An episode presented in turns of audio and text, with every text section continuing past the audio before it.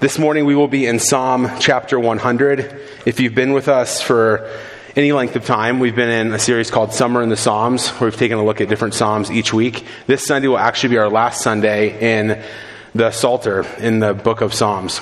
Um, next week, Pastor Mark and his family will be back, and we'll be starting a new series at that point. Um, but yeah, we're, we are in Psalm 100 this morning. Psalm 100 is a psalm of thanksgiving which we have entered into other Psalms of Thanksgiving throughout this summer. Um, but this one is really unique um, because this is the, the psalm of the people of God. It is the psalm that they would sing as they entered into the temple every day.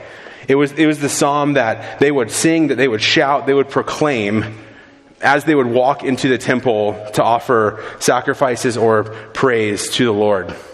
But the interesting thing about this psalm is that a lot of commentators believe that this psalm was written in the post exilic period, meaning, so um, the people of Israel were taken over, taken into exile by, the, by Babylon in 586 BC. They're in exile for 70 years. So after um, about after 70 years, the Lord sovereignly raised up a king in Babylon, King Cyrus. God had his hand upon King Cyrus and allowed for the people of God to return back to Jerusalem. And when they return back to Jerusalem, they see that everything is decimated. Everything is gone. Everything they knew that was home or familiar was gone. Their temple completely destroyed. And it was in this context, this context where they just have these, these global powers with their thumb on their head, that they are writing Psalm 100. And so we know that obviously Babylon was in power over Israel, and then Persia, and then Greece, and then Rome.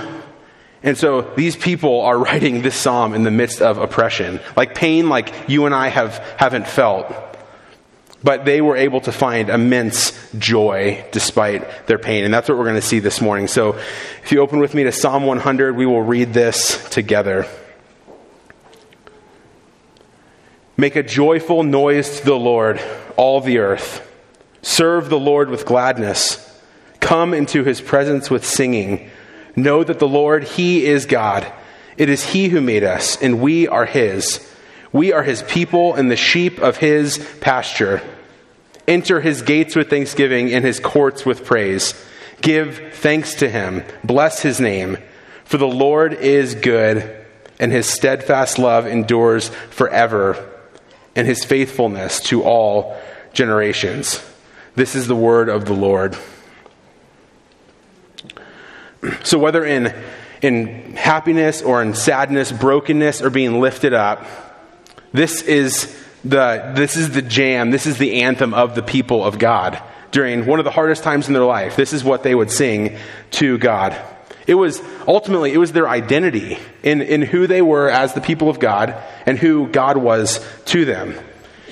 See, identity is often known by a certain culture. Maybe you identify yourself as a certain culture that you're a part of in your life. Most of us, if you grew up in America, you remember back as a child. Maybe you, you, you spoke a certain language or you ate certain foods that were based upon the culture that you lived in. And here in America, maybe some nostalgia um, that brings you back to your childhood is like if you close your eyes with me and think about the 4th of July when you were growing up. Maybe you can smell the hot dogs on a grill, or you imagine watching fireworks with your friends and family. And it takes you back to a certain place. And that is part of our culture as Americans. Most of us have experienced that, whether that's good or bad, but we, we understand what that, what that is. If you didn't grow up in America, you have other things that are part of your culture that aren't hot dogs and fireworks. but there are also, Colorado is well known for its subcultures, right? There are subcultures underneath the main culture. So you have, I mean, so many here in Colorado, from breweries to youth baseball. You have mountain biking and homeschooling, smoking meats, right? And if any of you guys have ever met someone who drives a Jeep or owns a Jeep, especially a Wrangler, like these folks, they have their special wave. They speak a, a, a different language almost that most of us normal folks can't understand. But there is a sense of culture that defines each of these groups.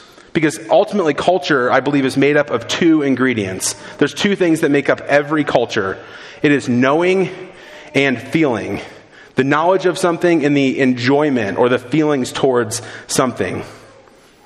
We see that here in Psalm 100 that the people of God are knowing the truth about God and they are enjoying the presence of God. In God's, in God's world, in God's kingdom, knowledge or the truth about God, knowing the truth about God, always leads to feelings and affections toward God. But unfortunately, in the culture that we live in today, in 2021, we have seen this flipped over on its head. We have seen that knowledge or truth in this world is based upon how we feel. It's based upon how we, what, what we want or what we desire. And that's not how God intended it. Often, oftentimes you may hear sayings like, be true to yourself, or you be you. Do whatever your heart desires. Follow your heart. Listen to your heart. I've probably said that before. Listen to your heart. The sad thing is, is that in Jeremiah 17 9, Jeremiah says, The heart is deceitful above all things and desperately sick. Because of sin entering the world, listening to your heart is one of the most dangerous things that you can do. See, when feelings trump truth, that's when truth for all of us becomes relative. Because if you believe something and you believe that as being true, and I believe something to be true, but what if those two things are opposite? What if my truth says that your truth is a lie? They can't both be true, right? That is relative truth. It is not absolute. Up on the screen here, there will be a quote from Thomas Cranmer, who's an old English reformer. And he says this What the heart loves, the will chooses, and the mind justifies. What the heart loves, the will chooses, and the mind justifies. Meaning, if your heart wants something, if it desires something, it's going to convince your will to choose it, and then your mind is going to justify it. Your mind's going to justify it. So, as we enter into this text today, we must understand that our feelings that when, when we have truth and knowledge that are based upon feelings that that's ultimately going to change over time as your feelings and your desires and your wants change. So as we dive in this morning as the people of god we must know two things or we must do two things. We must know god and we must enjoy god. And as we enter into this first point of knowing god first and foremost we must know that the truth about god that's found in this word is absolute. It's absolute truth. It's not relative. The fact that we are all gathered here this morning because we believe that Christ died and he rose from the grave and he ascended into heaven. He is King of kings and Lord of lords.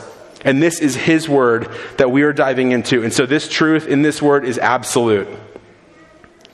Isaiah 40, verse 8 says, The grass withers and the flower fades, but the word of the Lord stands forever. So let's enter into this word this morning. So we're going to kind of walk through Psalm 100 in a kind of different way. Um, we're going to actually start in verse 3 and kind of hop around it a little bit. So, verse 3 Know that the Lord, He is God. It is He who made us, and we are His. We are His people and the sheep of His pasture. So, first and foremost, the, the, number one thing we need to know about the Lord is that He is God. Meaning, He is King, He is Lord, he is sovereign, He is ruler, that all things are from Him and for Him and through Him and to Him. That He created all things, that He is sustaining all things, that He is before all things, He is infinite, and He is before and after all things. He is God. He is ruler. There's the breath that we have in our lungs right now is because God supplied that breath to us. He, the Lord, is God. He is King. But we also know that the, that the Lord, that He is God, it is He who made us. It is He who made us. So He is our creator and He is our sustainer. There's nothing that exists on planet Earth today that wasn't breathed out by the breath of God, that wasn't created by God Himself. He is the creator of the cosmos. When you look up into the heavens, you see the glory in the hand of God on display. So He is God and He is our creator. So, what does that mean about us? Well, He, it is He who made us, and we are His. We are His people. In the original language, it says, We are His, and we, and not we ourselves. We are His, and not we ourselves, meaning that we don't, we don't have anything, we, we don't bring anything to the table in, in our own lives. It is God who made us. We are His, and He owns us. He owns us. He is our King. He is our Lord. He is our Father. He owns us. We are not our own. And this, this part of verse 3 is probably one of the most offensive verses for the modern mind today. Thinking that any of us own our own lives or that we have any control over what we say or do or think. It is God who owns us. The Almighty God of the universe, He formed us and He created us not to feel oppressed because we are owned by someone else, but to feel free and, and joy because we are ultimately, we are made in His image. We are made in His image. In the image of God, He created them. Man and woman, He created them. We see this at the very beginning of the Bible that we are made in His image red, yellow, black, and white. God made all of us in His image right? This is what unites us as human beings on planet Earth is that we are all created in the image of God. And this is also so core to what it means to be living in the culture of the kingdom. And our culture as kingdom citizens is way greater than, the, than any culture or subculture here on earth. Because ultimately, our identity as kingdom citizens, our identity as image bearers, that quickly escalates as we consider Christ coming down to earth, laying down his life for his people. Because at that point, we then become. We become recipients of his grace and mercy and love. We go from being God's people to now becoming God's children. We become heirs to the throne of, of God, of Almighty God of the universe. We become his children. And so, as Psalm 100 is talking about being the people of God, who we are as people, we look at the gospel, we look at Christ and see we aren't just God's people, we are his children. the end of verse 3. So we are his, we are his people, and the sheep of his pasture.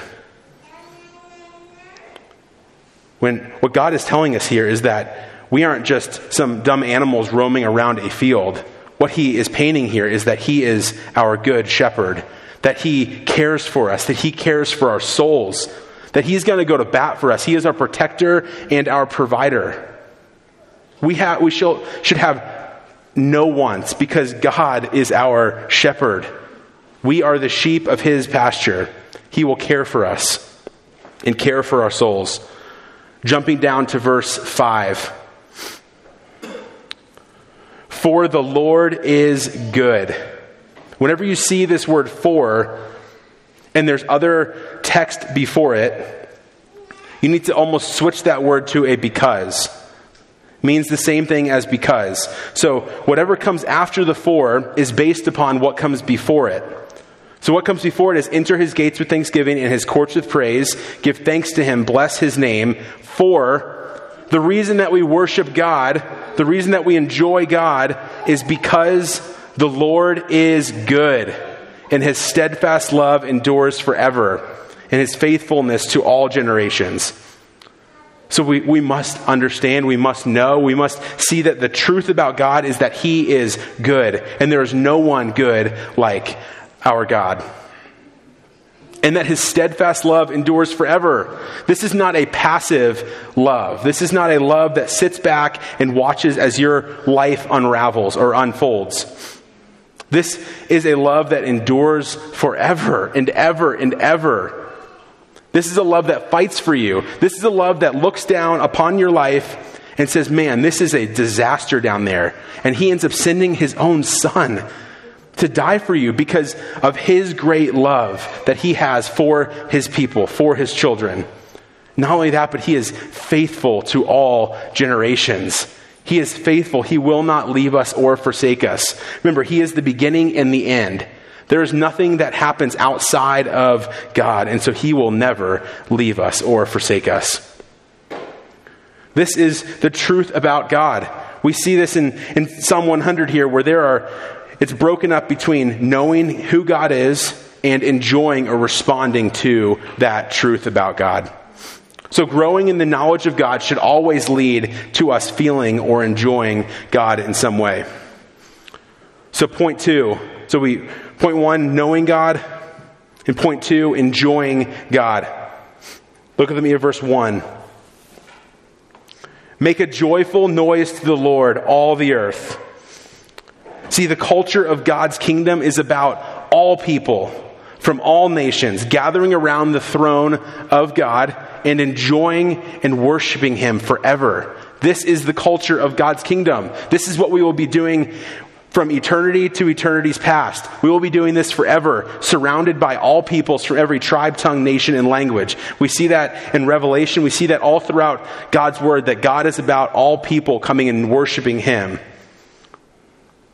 Israel, or God's people, us today here in this room, we exist to bring the truth about God to all nations.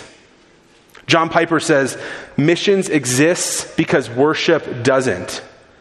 Meaning the ends of the earth are not worshiping God. That's why missions exist. That's why we go to the nations because they don't believe the truth about God. Therefore, they're not worshiping and enjoying God. So we exist as the church of God to bring the, the word of God, to bring the truth about God to the nations so that they would worship and enjoy God. We don't want them to be stuck left in their feelings, right? Feeling about what's best or what's true. And for each one of us, like there's things in our lives that we love. And whenever we love something, we're going to talk about it. Like for me, I love Traegers, like the, like the smoker. I, love them. But I don't own one. I don't own a Traeger. But the reason I love it is because so many of you in this church have told me that I should get one and how awesome they are. I would love one. I would love to have one one day, though. But it's simply because I've heard so many great things about it that I love them. And I love the joy that you guys have in it. Um, but in, this, in the same way, like, we must enjoy the word of the Lord. We must enjoy the truth about God and share that joy, share that, that love for God with others. So God's desire is that all the ends of the earth would worship and enjoy him. Verse 2 Serve the Lord with gladness, come into his presence with singing. This word serve here, it's synonymous with, with worship. It's almost like this, this feeling of going into the court of a, or the palace of a king. You walk in before the presence of a king, and there's that fear and awe that you have when you walk into the presence of a king. So it's really ironic how this, this word serve is paired with gladness. Because you don't think about gladness or like lightheartedness when you enter into the presence of a king. But we, as the people of God, are invited into the presence of God with gladness because we are his people and he is our God. Communing with our creator, this is the essence of the culture of the kingdom. Many businesses or companies nowadays, they strive for, for good culture, right? Chick-fil-A is, is one, of the, one of the best. Everyone's so happy there and they know the right things to say. They're really efficient at what they do. But one thing they strive for is to have the managers or even the owners connect with the employees. And, and this makes up good culture within any company where the higher ups are coming down and, and engaging with the employees. But God is not about just a, a handshake once a month and telling you that you're doing a good job. This is the creator of the cosmos and the king of the universe inviting us, you and me, to dwell in his presence every single day. We, as the people of God, are invited to dwell in the presence of the King every day with a light-hearted spirit about us, with a gladness about us. At this thought, our hearts should be radiant. Our hearts should be filled. We should be the happiest people on the planet because of knowing who God is and what He's inviting us into. Verse 4 Enter His gates with thanksgiving and His courts with praise. See, once again, this was the song of the people of God. This is the song they would sing as they entered into the temple for worship. And this is a practice that they did every single day. But for us, we're not we're not entering into a temple. We're not entering into a, a place where God dwells because to offer sacrifices or because we have to earn God's favor. No, because that was, that was purchased for us by, by Jesus on the cross. So we are living under what's called the new covenant, where Christ died and he rose and he ascended into heaven. And for those who trust in him, that he sent his spirit down to come and dwell in us. God is dwelling in our hearts. This is what it means to be the people of God dwelling in his kingdom, that God now dwells in us. And so we don't enter into temples or courts that are made by man. God is with us wherever we go.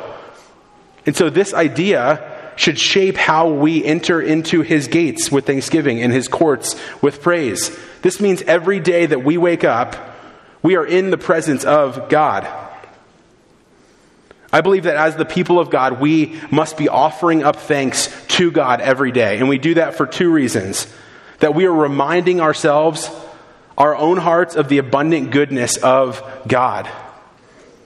So when we, when we wake up, when we're sitting at the breakfast table, driving in our car, sitting at our cubicle, being with being around kids, like you're offering up th- thanksgiving and praise to the Lord for everything. Whether it's things like a cup of coffee or a good or a negative COVID test or whatever it may be, we're offering up praise and thanksgiving to God because offering up thanksgiving to the Lord, that will make your heart joyful. And secondly, so we offer up thanks to God by reminding ourselves of His goodness, but we also offer up thanks to God by proclaiming His goodness to others. This is, this is where our job gets really interesting as the people of God. We've got to keep an ear out for neighbors, coworkers, whoever, who are sharing things with us. Like saying, hey, my daughter has been sick. She's in the hospital. And at that point, you can say, hey, i would love to pray for her. But then when you get the report back that she's well, that she's been healed, man, praise God that, that your daughter is healed. Like, that's amazing. Or if someone gets a contract on their house, like praise God with that person that this happened in their life. Praise God for his goodness before, before others, before the lost, before anybody in your life. Praise God and, and proclaim his goodness to the world. Ultimately, our identity as the people of God is defined by knowing the truth about God and enjoying the goodness of God as we close here. So, after the people of God returned to Jerusalem after 70 years in exile, and they returned to their city and their temple being completely destroyed, we come to the, a passage in the book of Ezra, Ezra chapter 3, where the people of God are re- rebuilding the temple of God. The people of God are gathered around this scene where the temple's being, where the temple floor is being laid. And you have the priests and the Levites, the young and the old, all gathering together about to worship the Lord. And here's what it says in Ezra chapter 3, verse 11 through 13. Should be up on the screen here. And they sang responsively, praising and giving thanks to the Lord. For he is good, and his steadfast love endures forever toward Israel. And all the people shouted with a great shout when they praised the Lord, because the foundation of the house of the Lord was laid.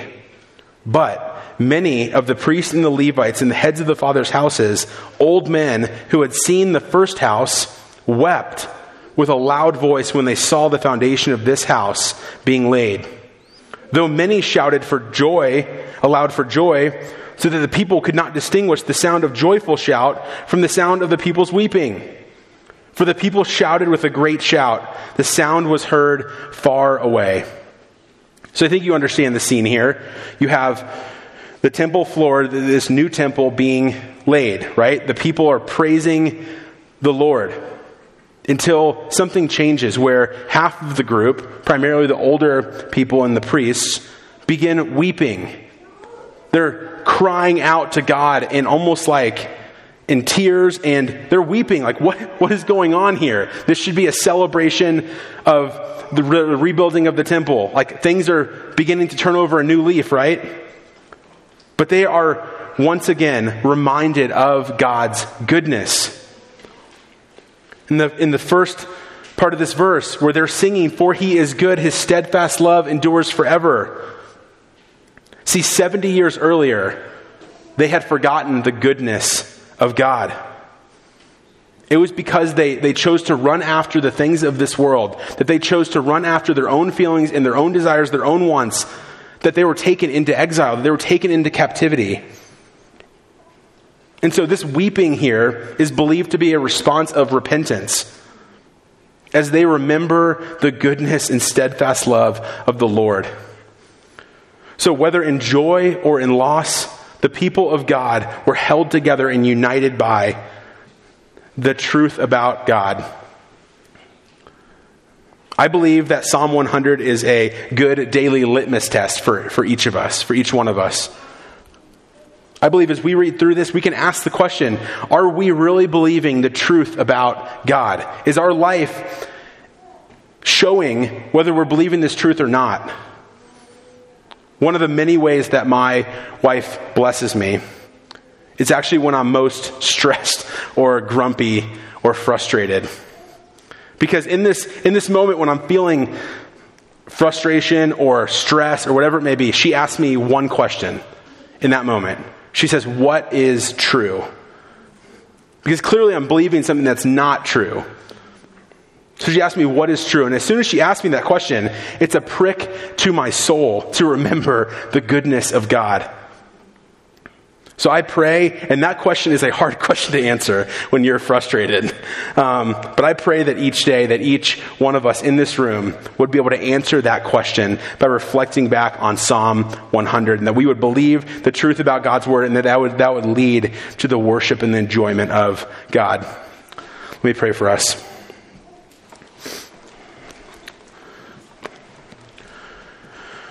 Father in heaven, we thank you for being God.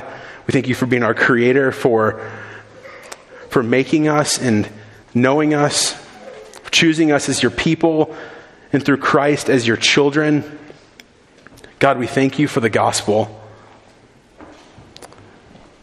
Lord, I pray that this morning that, um, that these brothers and sisters in here, that myself, that we would turn to the truth of God's word that we would repent of our foolishness, of, of always changing our desires and our wants and seeking after the things of this world, God. May we turn to the truth of, of you and your word, God. Would your spirit lead us this morning as we respond obediently? So, Lord, we, we praise you, we love you, and we pray this all in Jesus' name. Amen.